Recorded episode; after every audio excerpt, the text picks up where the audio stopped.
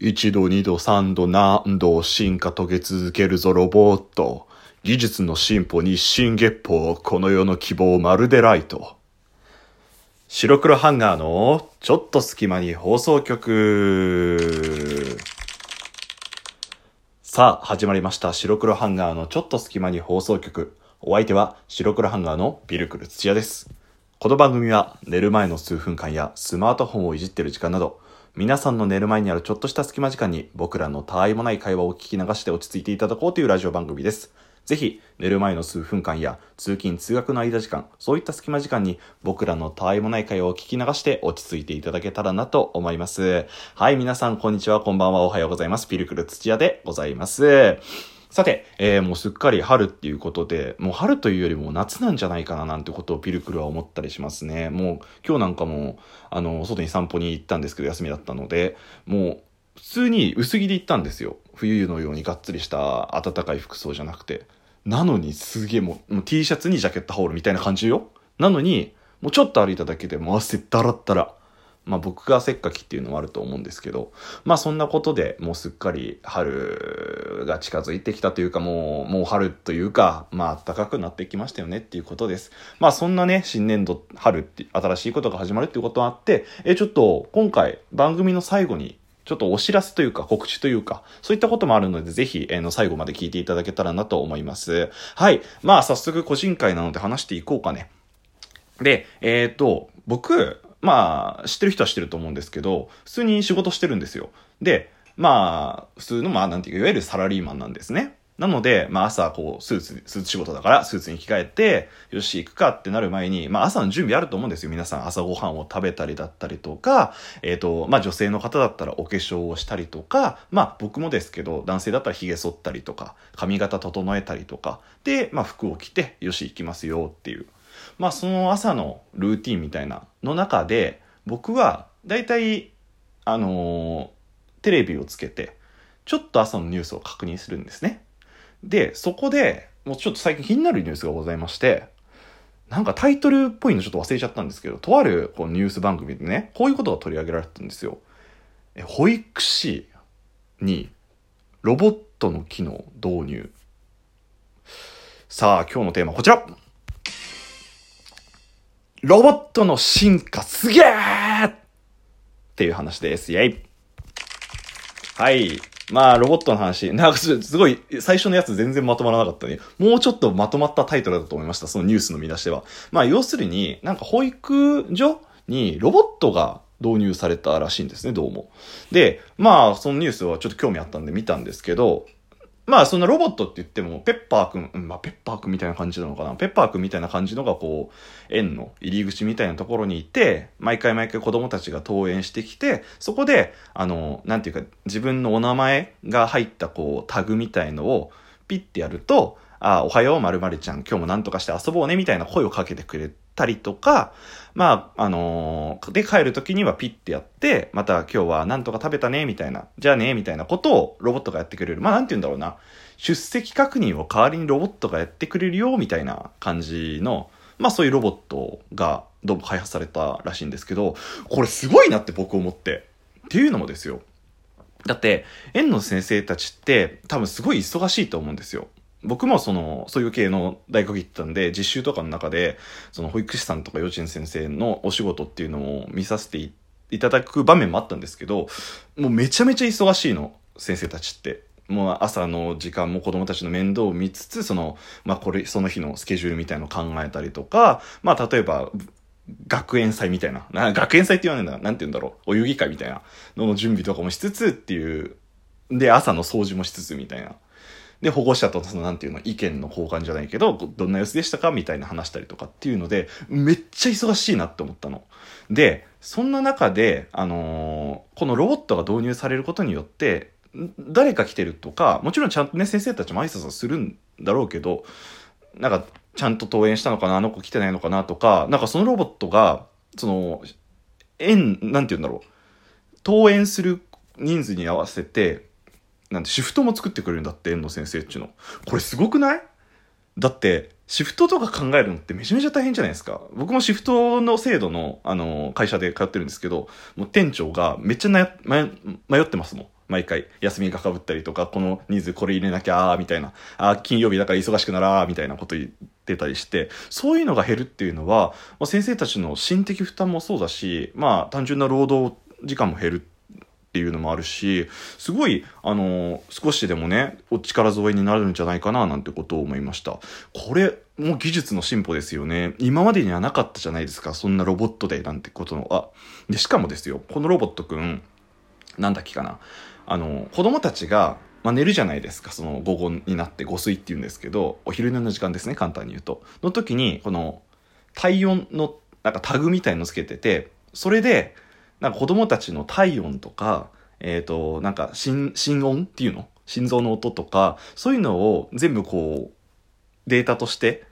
チェックしてて、10分に1回ぐらいこの検出して、で異常があると、まあ、その先生とかに知らせたりとか、なんかなったりするのかなっていう風に異常を知らせてくれるんですって。いやもうこれすごいですよね。でそのインタビューに答えた先生が、まあ、もちろん僕たちもその子供たちの様子は見ますけど、そのやっぱり行き届かないところもあるから、そういう意味で人と機械、そういう二重の目があるっていうのはすごく助かるしっていうことも言ってたんですね。でもそれ本当にそうだなと思って、もう技術の力バンバン頼るべきだと僕は思いますよ。だってそっちの方が安全だし、それでね事故とかそういうのが減るんだったら、そっちの方が全然ね園の先生たちも助かるし、あと園の先生たちも、まあ、その忙しい中で子どもたちを見なきゃいけないっていう、そのやっぱなんていうんだろう、肩にこう張ってるというか力が入った状態じゃなくて、まあ、ちょっとでもね、まあ、気は抜かないでしょうけど、もちろん気をなんかそのちょっと心休まる時間みたいなところもあったりとかして、その分のびのびと子供と接することができるっていうのは、もうすごいまさに人の知恵が作ったものなんじゃないかななんてことを思いました。これはね、僕は本当に朝からすごい感動して、その日はニッコニコで会社に出勤しまして、店長にお前今日どうしたって言われましたと。はい。まあ今回保育士のそのロボットの話だったんですけど、今なんかそういう日本の、まあ、自動化っていうの、自動って自ら動くの方ね子供の方じゃないよ自動化が進んでるのかななんていうことを思いましたね。なんか今日も GU に買い物行ったんですけど、なんかそのセルフレジだったんですよ、GU。僕セルフレジだったってことも知らなかったんですけど、GU あんま行ってなさすぎて。でなんだろう、あれってピッてやる必要ないんですよ、今の GU。GU だけかもう分かんないですけど、なんかこう棚みたいのがあって、そこに買いたい商品っていうか買った商品こう入れるんですね。そしたら画面にパッとその買う商品が出てきて、間違いないですかって出てくるんですよ。これすごくない？だってもう重さとか分かんない、そういうレーザー的な感じなのかな、そういうのでやってるのかも分かんないですけど、それでパッと出てきて、わざわざなんとかだなんとかだってやる必要ないんですよ。いやすげえなと思って、そんなことが立て続けにもなったら、日本ってやっぱなんか科学技術がすげえ進歩してるんだななんてことを思いましたね。まさに技術の進歩ですよね。それでどんどん豊かになっていけるっていうのはなんかね、すごいいいことだと思いますし、まあなんかね、中には否定的な意見もありますよね。そのまあ僕はそういう映画とか結構見てきた世代なので、いつかロボットに支配されるんじゃないかなみたいなことも考えたりとか。でもまあなんかそれも分からんでもないんですよね。だって皆さん考えてみてください。今さ、だいたい電車とかの、待ち時間とか、まあなんだろうな、こう友達と待ってる時間とか、そういう時ってほぼほぼ 100% スマートフォン見てません？一昔前だったらそんな光景ありえないじゃないですか。なぜならスマートフォンがないから。っていうことはですよ、もう僕らは多分スマートフォンがない生活っていうものを多分考えられないと思うんですよ。これはある意味もうスマートフォンに生活を支配されてるのと俺同義だと思うんですよ。っていうことを考えると、その直接的なこのなんていうの、ペッパーくんみたいのが暴走して銃突きつけてパンって撃たれるみたいなことはないかもしれないけど、もうロボットとかそういう技術に頼りっぱなしっていうこととか、それが中心になる生活っていうのは、まあなきにしもあらずなんじゃないかななんてことを思います。ただね、ロボットがやることによって効率化できることなんていくらでもあると思うので、そういうことはバンバン頼ってね、それこそ少しでもね、保育士の方だったら子供と関わる時間を増やしてのびのびと遊んだ方が、その方が子供たちの多分ねためにもなったりとかすると思うんで、そういうのはいいんじゃないかななんてことを思いましたと、別にただのサラリーマンのピルクル土屋が申しております。はいまあね、そんな今日はロボットの話でした。これはねちょっと話したかったので結構嬉しい、今話せて。で、残り2分あるのでちょっと先ほど言いました、ちょっと告知の方にお話しさせていただきたいと思います。最近、昨日昨日のベベの回でも言ったんですけど、ちょっと個人会が最近多くなるとは思うんですけども、そんな中でちょっと朗報が皆さんにありまして、ラジオトークに、お便り箱が設置されましたイェイはい、番組のホームページみたいな、白黒ハンガーのちょっと隙間に放送局に、お便りを送る場所ができたんですよ。これがもうラジオと公式さんで、やらせていただきまして、まあ今ちょっとテスト機能みたいな感じで、まあ一部の番組に、こんな感じでやってみてっていうことが、お達しが来てるみたいなんですけど、その中に白黒ハンガー2人も選ばれまして、もうこれは本当に運営さんと支えてくださるリスナーさんのおかげです。ありがとうございます。ということなんですよ。つまりこれテスト機能なんですよ。で、まあついこの間までやってたお便り箱と、変わらないんですけど、まあ、より気軽にお便りとか感想とか質問とかそういうものを、送れるようになるんじゃないかななんてことを思います。まあ、もちろん白黒ハンガー2人に対することだったりとか、まあ、最近だと個人会も多かったりするので、ベベに対する質問とか感想、ピルクルに対する質問感想とか、そういう各個人に当てたお便りなんかも募集してます。いただいたお便りはしっかりね番組で読ませていただきますので、皆さんぜひぜひよろしくお願いいたします。これテスト機能ですから、皆さん、つまり僕らが失敗したら導入されないこともあるかもしれないってことですからね。皆さん、これどういうことかわかりますね。送ってくださいってことです。はい。まあ、そんな根詰めずにね、僕のツイッターとかにも、URL 載せたいと思うので、番組ツイッターとかから、気軽にお便り送っていただけたらなと思います。これも、